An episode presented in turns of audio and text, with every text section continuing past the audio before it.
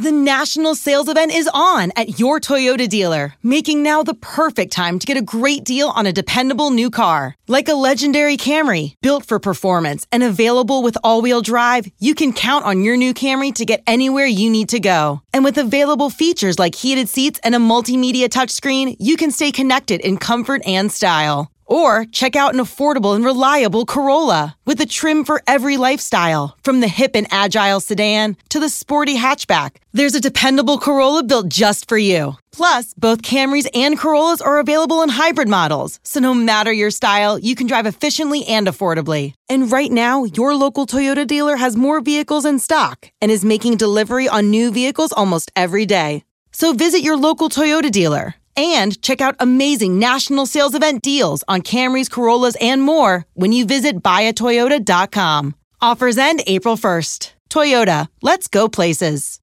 Hey guys, today's episode is the last main episode this season. But don't worry, we're back again next week with a new Radio Rental Rewind. We go behind the scenes and dissect some of this season's weirdest stories. Also, do you have anything you want to ask Terry Carnation? Call the Radio Rental store and leave a voicemail. 404 857 0031. Again, that's 404 857 0031. If you're lucky, maybe Terry will answer it. Also, next week, we're announcing the winners of the real life radio rental VHS tapes. You can still enter the contest by simply leaving a rating and review for the podcast. Or if you've already done that, you can simply tweet about the podcast with the hashtag radio rental. If you think you have your own radio rental story, we'd love to hear it email us at yourscarystory at gmail.com. That's yourscarystory at gmail.com. Please include where you're from and your contact info. Thanks, guys. Enjoy the show.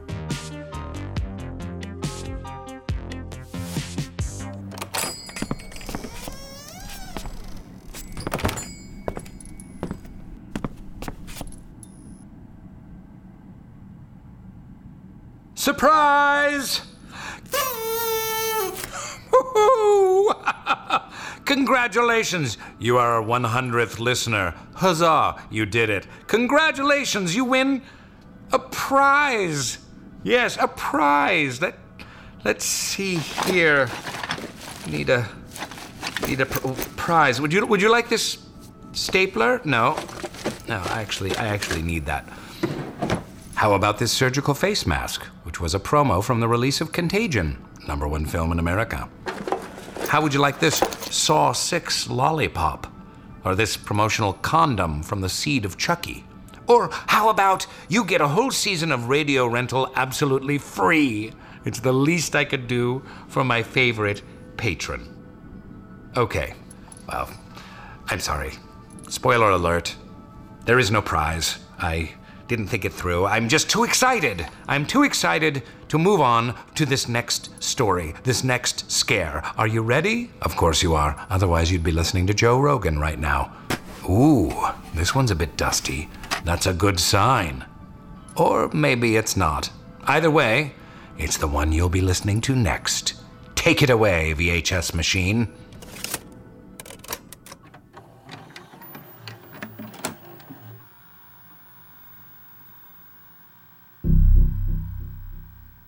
Around seven or eight. We lived in this really old farmhouse, small town Indiana. It was a very, very old house. The house was built in the late 1800s. The house has been in my family for a very long time. It was purchased back in the 40s, and my grandfather used it for his farmhands. His farmhands and their families lived there. Across the street was a barn that we had in our family for a long time. There were pigs and cows.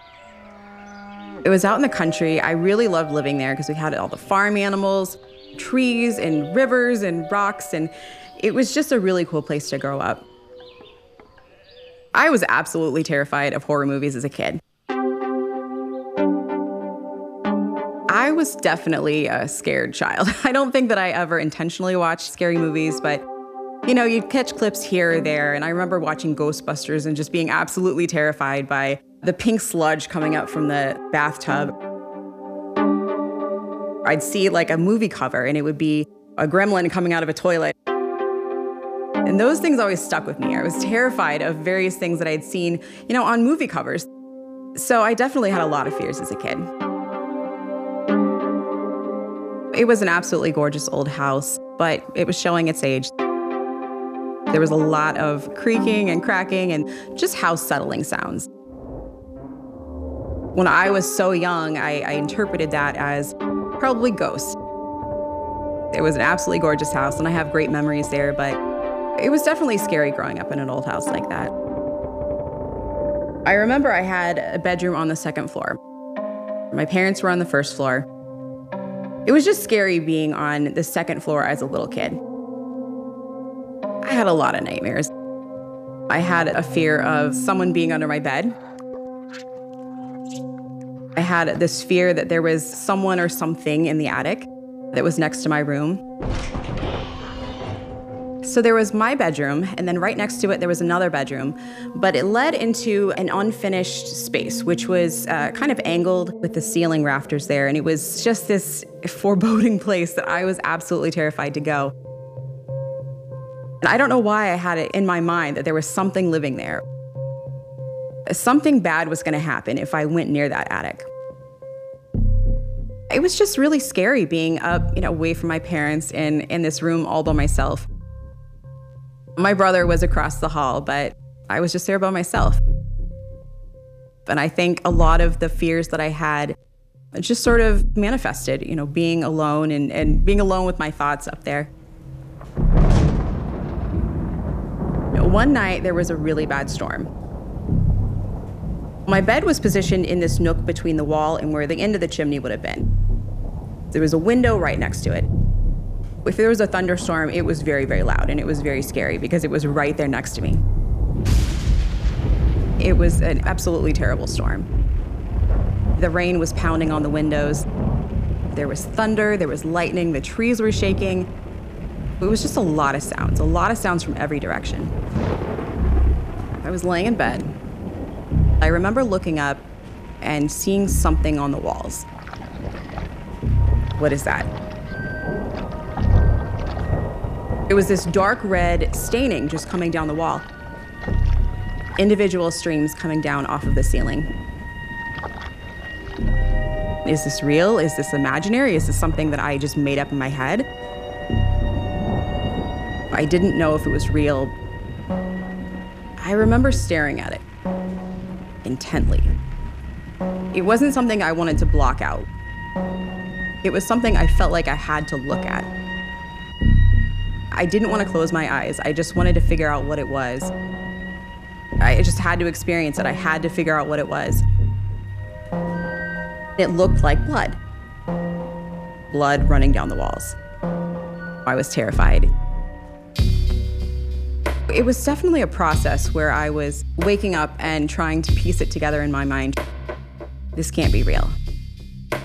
It's not what I think it is. It can't be blood. It can't be what I think it is it's not happening, it's not happening, this is a dream. It was like all of my nightmares were coming true. It was the color of blood, it was the consistency of blood. There was blood running down the wall. Imagine being a kid. You're in your room alone. It's dark, it's storming, it's the landscape of your worst fears. You've been told there's no such thing as monsters. But then your worst Stephen King esque nightmare comes to life. Blood is oozing down your walls, and it's definitely not a dream. There were quite a few times where I'd gotten out of bed to get my parents because I wanted to sleep downstairs, or I didn't want to go to bed, or I just didn't want to be in my room. I knew I would be in big trouble if I got up. So I stayed there and I forced myself to stay in the bed even though I was terrified.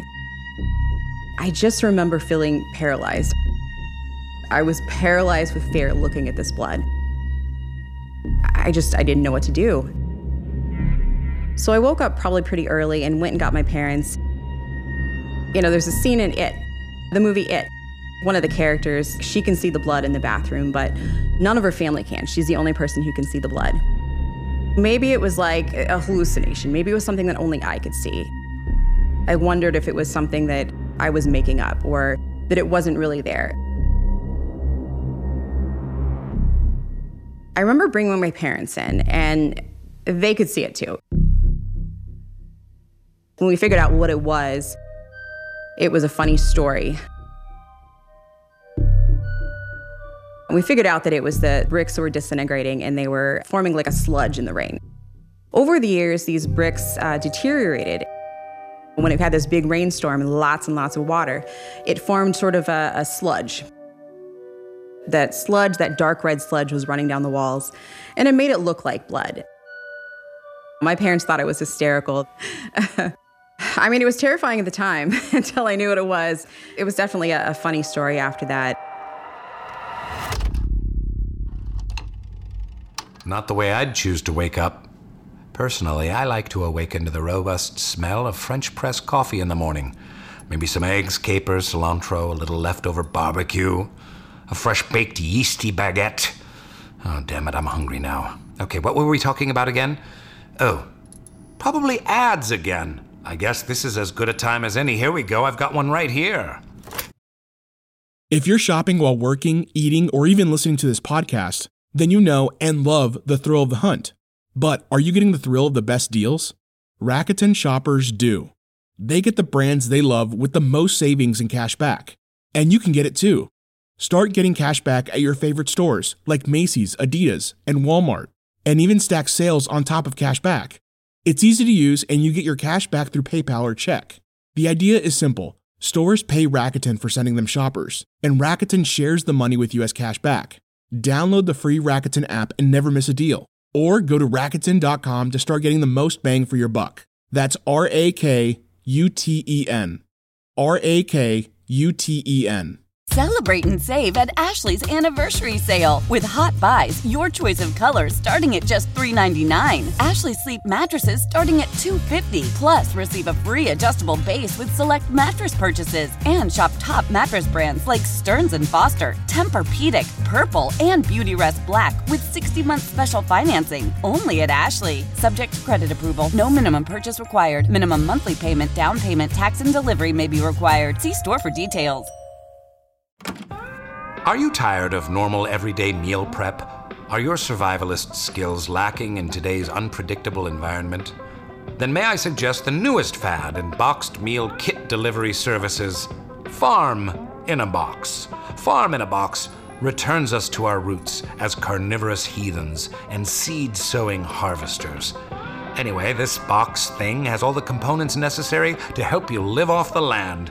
Each month, Farm in a Box will send you a live animal of your choice and a bag of assorted seeds and no instructions. How delightful. The stakes are high and quite tasty if you choose the cow option. Finally, your children will know where their food comes from a cardboard box. Farm in a Box, breaking down meal prep into its base elements since mid March 2020. Excellent ads, all of them. Very, very good ads indeed. You've never heard such ads before, have you? That I can tell you. Thank you, ad people. Oh, they are very good people with very good ads. Now, all that aside, let's continue with our next story.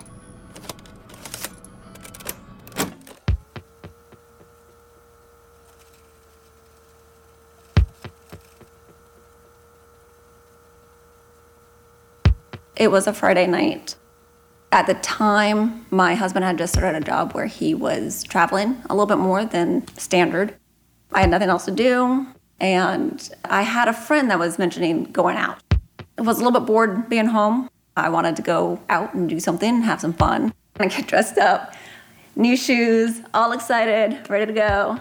As I was driving down there, it was kind of hitting me that this is the first time I've gone out without someone with me in years. There's a specific alternative club that we prefer to go to. And the area that it's located in used to have a reputation of being a bit more dangerous. It wasn't like every night or anything, but it was enough that you kind of kept your guard up. I parked, I make the walk there, and I make eye contact with the parking attendant for the staff parking, wave, say hello, make sure I'm seen. I walk in, and it's packed. Like, I can't remember the last time I've seen it that busy. The bartenders were just hustling, they were super busy. as I'm walking upstairs, I'm kind of taking a look around to see if I know anyone. So I'm going with the flow and I start to make my rounds and I notice that there is this blonde woman who is clearly smashed. And she is draped, and that's the only word I can think of to properly explain how she was on this guy. She's draped on him. She's clearly trying to go for a kiss, and he's not paying attention to her. And I just remember thinking how weird it was. While this woman isn't necessarily my type, objectively speaking, she was a very pretty woman. The hair was done up, the makeup was done up, and here's this guy, he's not paying attention to her.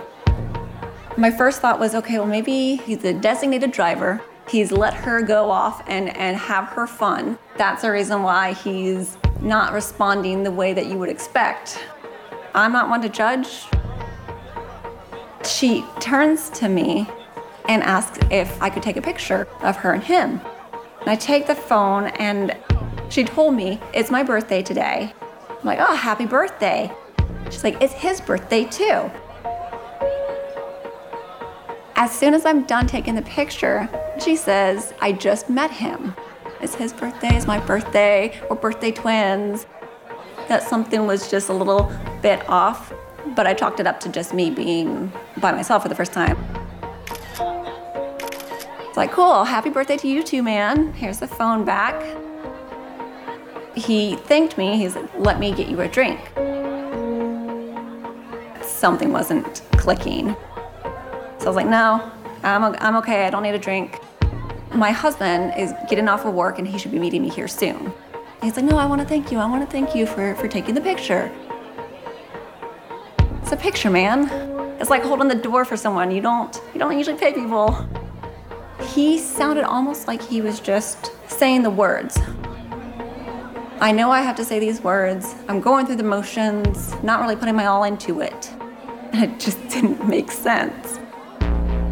He's chit chatting with me, and I'm talking to him, and my anxiety levels creeping up more. I, I knew he wasn't going to take no for an answer. He was just going to keep throwing out that, let me get you a drink, let me get you a drink. So finally I say, I can't drink, I'm on antibiotics. Oh, well, let, me get you a water then. Fine, I'll take a bottle of water. I knew as soon as he walked to the bar, I was like, okay, I'm going to need to, to get myself out of this situation. I'm going to extract myself as naturally as possible. So I pull out my phone and I pretend to, to check it, like, oh, my friends are here. Better go find them. he comes back to the bar and he hands me the drink, which is supposed to be a water, but it is definitely in a tumbler glass. The only time in this club you're ever going to get a, a tumbler glass is if it's a mixed drink, there's liquor in it. When you get a water, it always comes in a water bottle that's sealed. He hands me the glass of water, and before I can even say this isn't how water comes, he turns around and he walks off. Nice talking to you. Have a good day. So I walk into the women's room and I and I look at this glass and I swear there's like this, this pink tinge to it. I dumped the thing down there. I, didn't even return it to the bartender. I just put it on the sink and I headed down the stairs looking for a way out.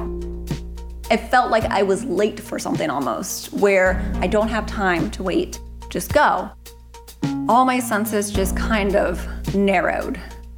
The sense of foreboding and sense of something's not right felt like this ever increasing buzz in my head. It was like this noise that just kept ramping up and up, saying, Danger, danger, danger, go. I need to get to the car. I need to get that car locked.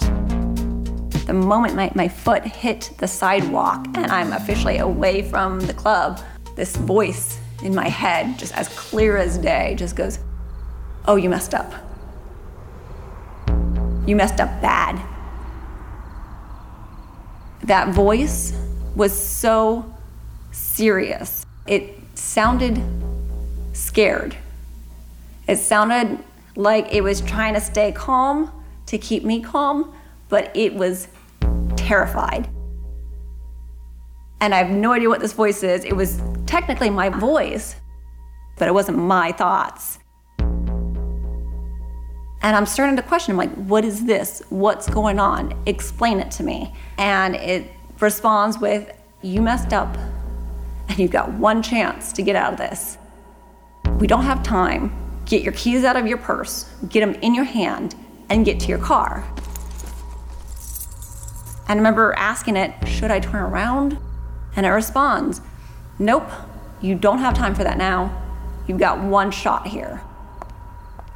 I'm walking and I'm focused on what's in front of me, and that voice is talking in my head saying, Don't look around, don't talk to anyone, keep your eyes straight. They're coming, they've got eyes on you, just get to the car. It felt like this voice knew exactly what was going on. It had access to information I did not have.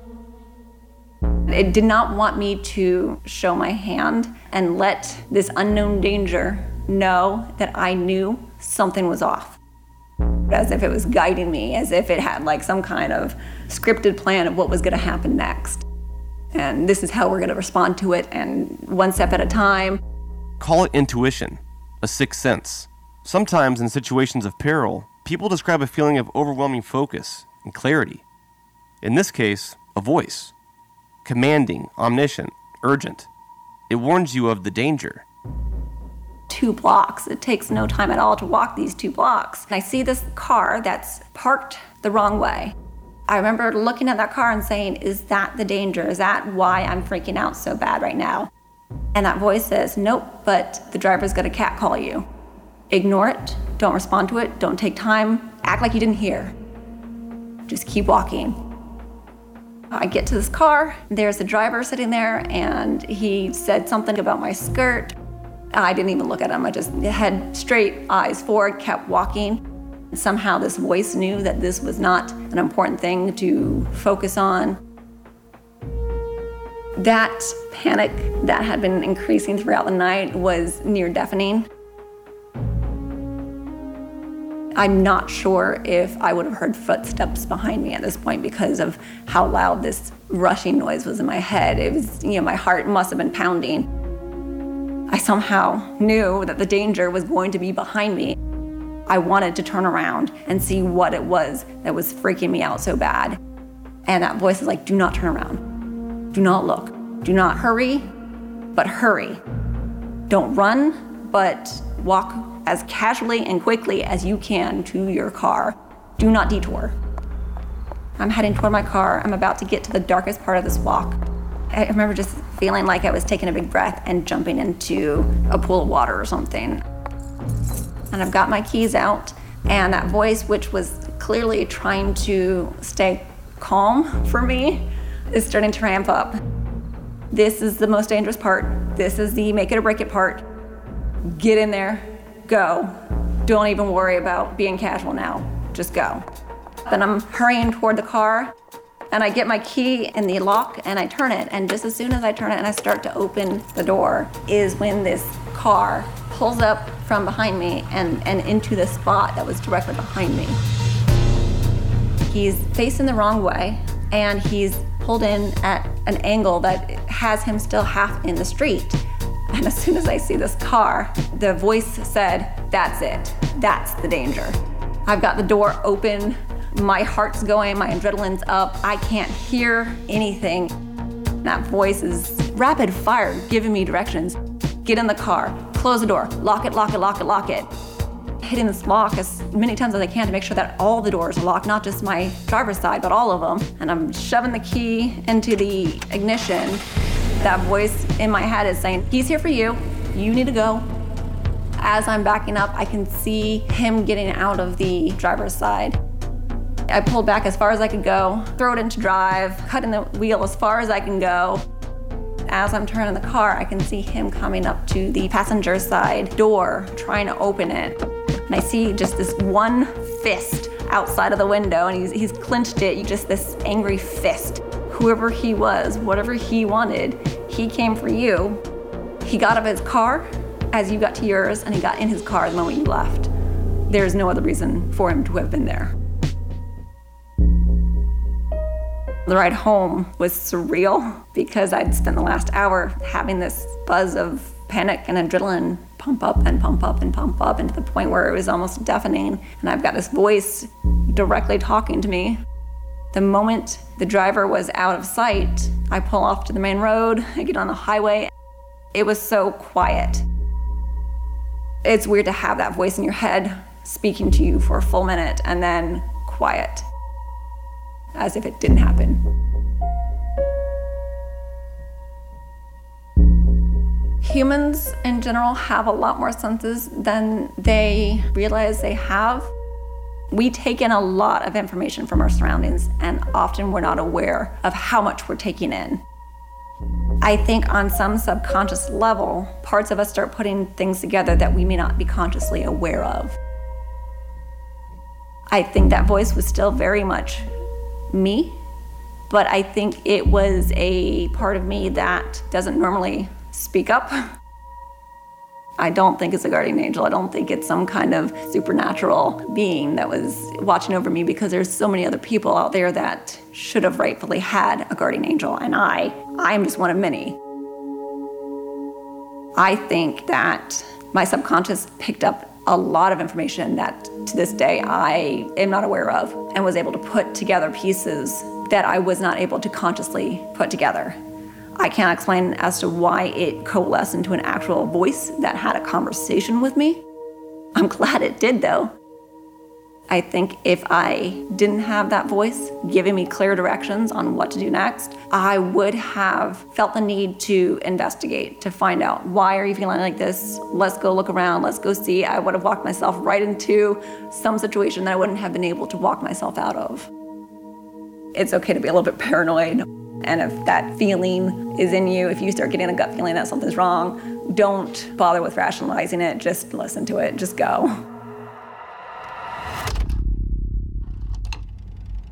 Knowing how to speak and understand a new language can be an invaluable tool when traveling, meeting new friends, or just even to master a new skill. But it's not always simple when you're bogged down by textbooks and structure classes. That's why so many people trust Rosetta Stone. Rosetta Stone is the most trusted language learning program, available on desktop or as an app. It truly immerses you in the language you want to learn, like Spanish, French, Italian, Chinese, and more. You won't just be studying English translations. The Rosetta Stone intuitive process helps you pick up a language naturally, first with words, then phrases, then sentences. Don't put off learning that language. There's no better time than right now to get started. For a very limited time, listeners can get Rosetta Stone's lifetime membership for 50% off. Visit rosettastone.com slash rs10. That's 50% off unlimited access to 25 language courses for the rest of your life. Redeem your 50% off at rosettastone.com slash rs10 today.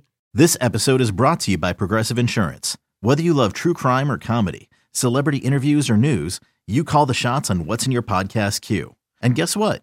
Now you can call them on your auto insurance too with the Name Your Price tool from Progressive. It works just the way it sounds. You tell Progressive how much you want to pay for car insurance, and they'll show you coverage options that fit your budget. Get your quote today at progressive.com to join the over 28 million drivers who trust Progressive. Progressive Casualty Insurance Company and Affiliates.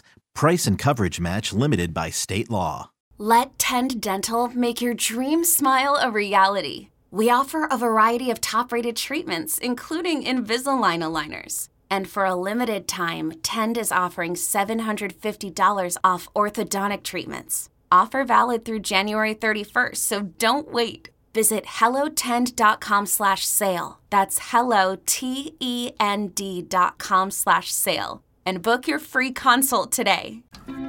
Alas, the time we've dreaded has finally arrived. It's the final tape for this season of Radio Rental. Oh, it has been fun, it has been harrowing, and it's induced more than a few nightmares, I'm sure. Your patronage of the thriller genre, your support of the weird, has been admirable. You, my friend, are bizarre for choosing this. And isn't bizarre a great thing to be in this world of forgettable bores? Thank you, my fellow bizarre ones, for all of it. Now, the last tape. Drum roll, please. Oh, that was that was lame. Well, drum roll, please. No drum roll? Seriously? Okay, fine. Just put in the tape. Just Let's go. Let's go. Last story. Here we go.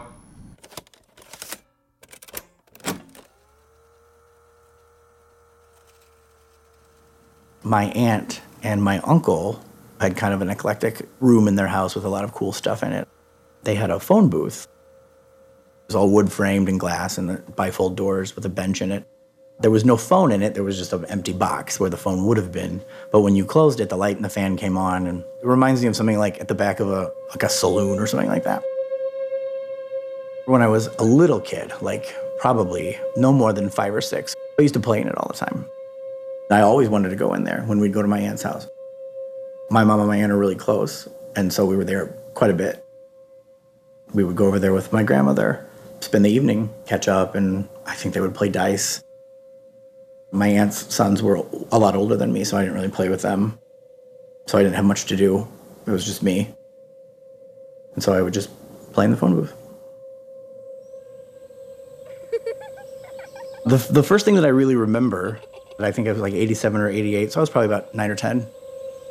Me and my cousin that was closest in age to me, we used to play in the yard. We were just playing outside and it was just kind of dusky. And we were just tossing a big softball that my grandma had in the garage back and forth. He tossed it a little high and it went over my head and down the side yard into the back. Her yard was fenced in completely by a, like an old rusty chain link fence. The alley behind it was all overgrown weeds and bushes and things like that. I headed to the back to get the ball, and before I actually got to the edge of the fence, I could hear like a rustling sound. I got a little closer and I saw saw some movement. It had like a like a brownish colored fur, so I thought a dog or something like that's back here. And then the closer I got, I realized it was bigger. It was vaguely human shaped, like like a like a man laying down. And I could see the, the hands holding onto the chain link fence.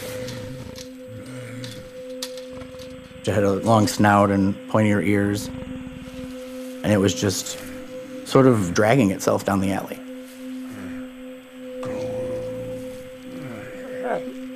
In my 10 year old mind, I'm, and I'm thinking, like, it's a monster. So I froze and kind of stared at it for, for what seemed like a long time. It was probably just a few seconds. And then I ran up front, got my cousin, and said, Hey, there's something crazy in the alley back here. I'd seen something weird and he wanted to see it. And we went back there and peeked over the fence and took us a few minutes to get back there. And then by the time we got back there, there was nothing.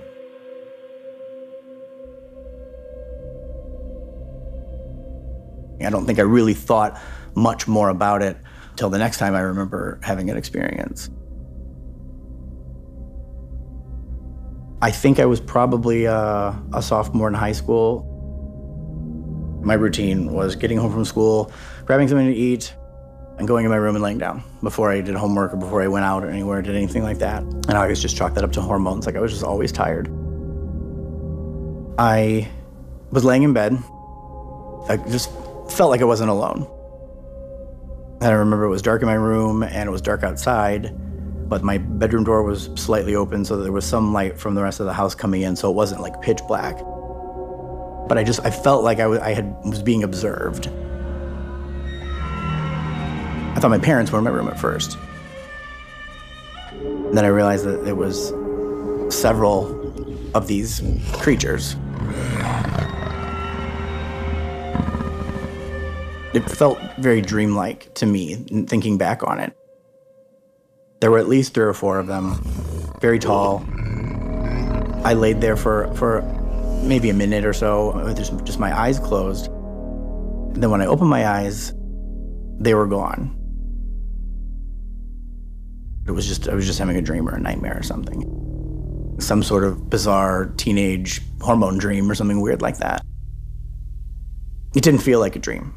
It didn't feel like a dream. It felt real. It felt very real. I felt like they were physically in my room. I, felt like I was being observed. I felt like I was being watched. And then I was left with that, with that feeling. When I think about it now, even I get like kind of a kind of an eerie feeling. It was just, what were they doing? Why were they, why were they standing there staring at me while I was sleeping? I didn't feel like a dream, but it, it had to have been. There's no way that, that there were these three or four animals or dog people in my room.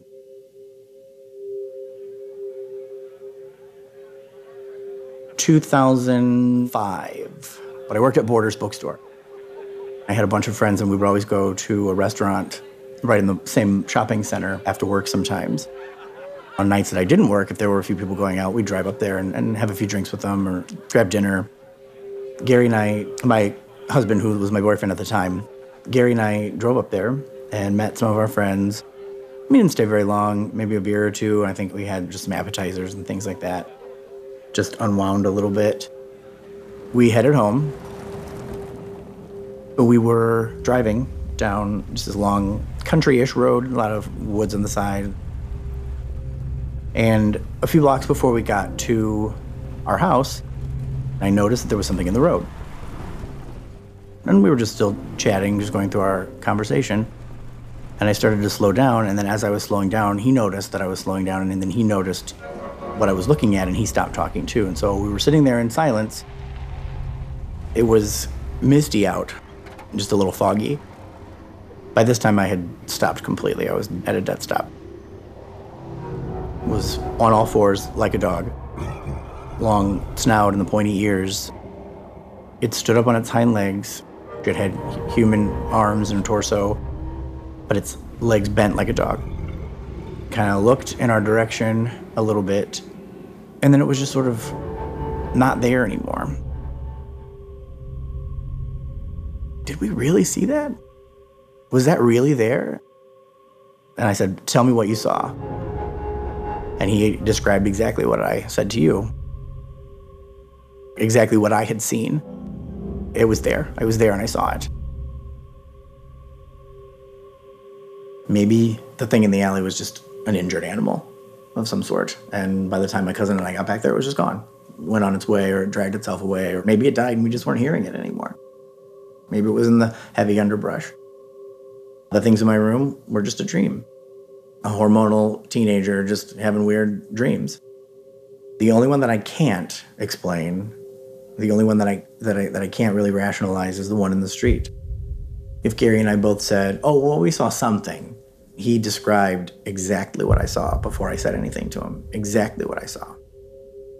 It was a it was a a dog person maybe I'm creating it all in my mind. Maybe I, maybe my, my mind is so powerful that I projected that thing onto the street and both Gary and I saw it. Sometimes I sit and I think about it and I'm like, man, this is really weird. like, this is not normal. Every time I've seen them, they've felt physical. I don't have a, a good answer. And so that's always like an empty spot for me. I've had people tell me, that's not, you're making that up cool story, bro. You know, you sitting around a fire and you're trying to scare us. You don't have to believe it. That's usually when my husband is like, BS, I saw it. it was there. After I was thinking about it, thinking about all the incidents from when I was at my grandmother's house and then at my parents' house and then what we saw in front of our house, I thought of something and I thought that it might have something to do with it. The phone booth maybe this is related somehow. I don't know how, what made me think that, but I just felt like it was. I don't have a like a clear start to finish of why that popped into my head. The phone booth popped into my head, and, and I called my mom and I said, Hey, remember that phone booth at Aunt Nancy's house? And she said, Yeah. What, what did I tell you that I was doing when I was in there? And she was like, Well, you were a kid, so you, it was nonsense. You know, you would just go in there and you would sit on that bench and talk to yourself and just giggle and play. And it was like a built in babysitter, and we don't have to worry about what you were doing. just left in the phone booth for an hour. And then I just kept pressing, you know, like, can you think of anything, anything that I said when I when I was in there, anything that I said when I came out, any anything, anything. And she, of course, asked, why? What is this 30 years ago? What are we Who cares? And I think I said something along the lines of something something happened, not bad, don't worry. But I'm trying to just piece some stuff together. As kids, we fear the things that go bump in the night. But what if those monsters followed you? Appeared again and again throughout your life? You might be able to justify it if you were alone. Maybe you're just seeing things. It's your imagination.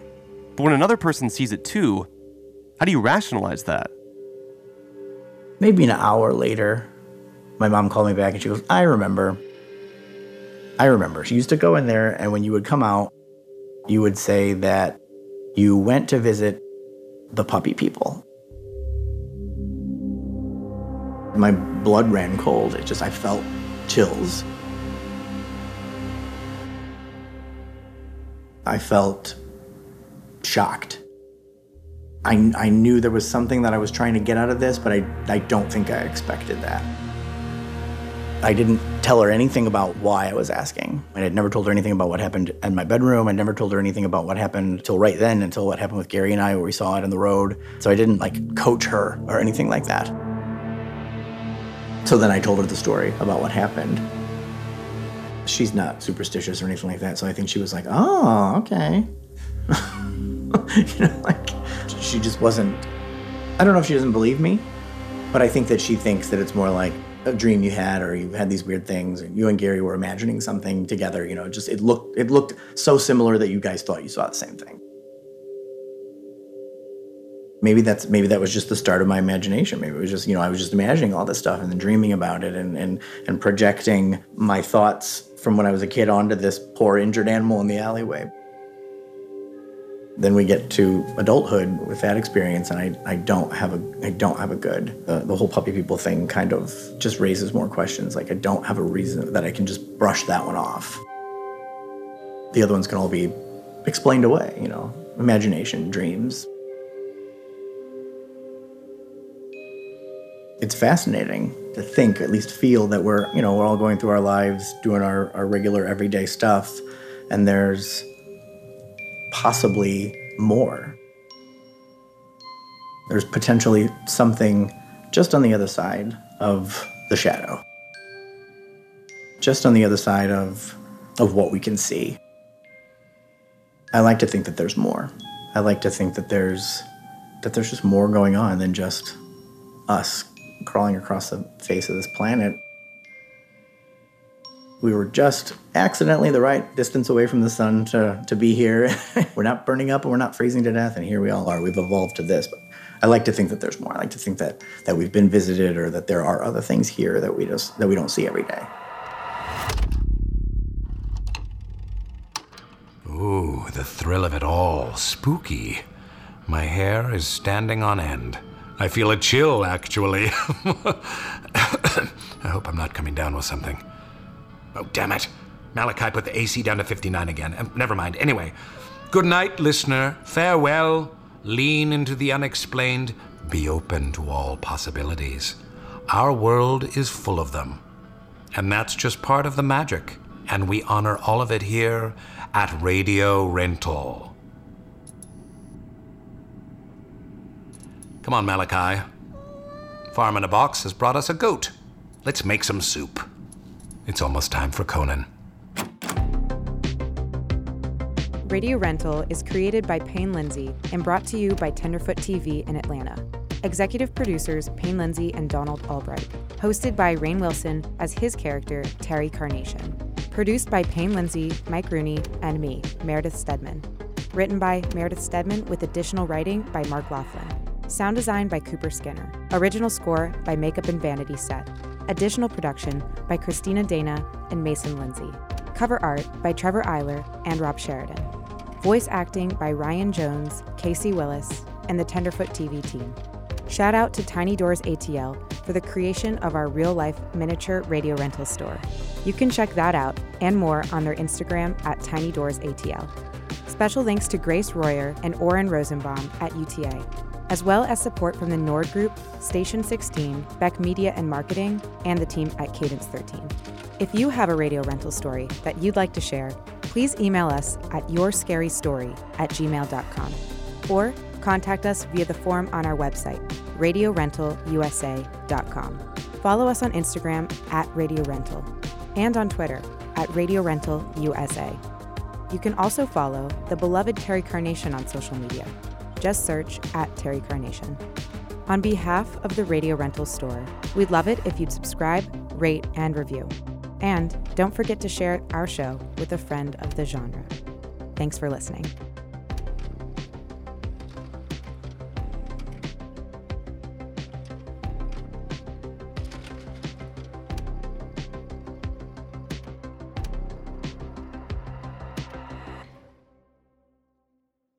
You know that science solves crimes. Forensic science is exciting, challenging, and most of all, rewarding work. But there is a shortage of qualified individuals in this field. Hi, I'm Terry with Loyola University Maryland's Forensic Science Department. Loyola is one of the only colleges in the country offering advanced degrees in forensic pattern analysis and biological forensics. Our courses, taught by forensic experts, feature hands on training and small class sizes. They are based on real crime scene and forensic examiner training programs to ensure you are ready to make a difference. Our programs are open to students from a variety of academic backgrounds because we believe everyone can contribute to solving crimes. So, what are you waiting for? Discover the excitement of forensic science at Loyola University, Maryland. Visit loyola.edu forward slash forensic for more information. That's loyola.edu forward slash forensic because you are ready to make a difference. Join one of Loyola University Maryland's forensic science programs today.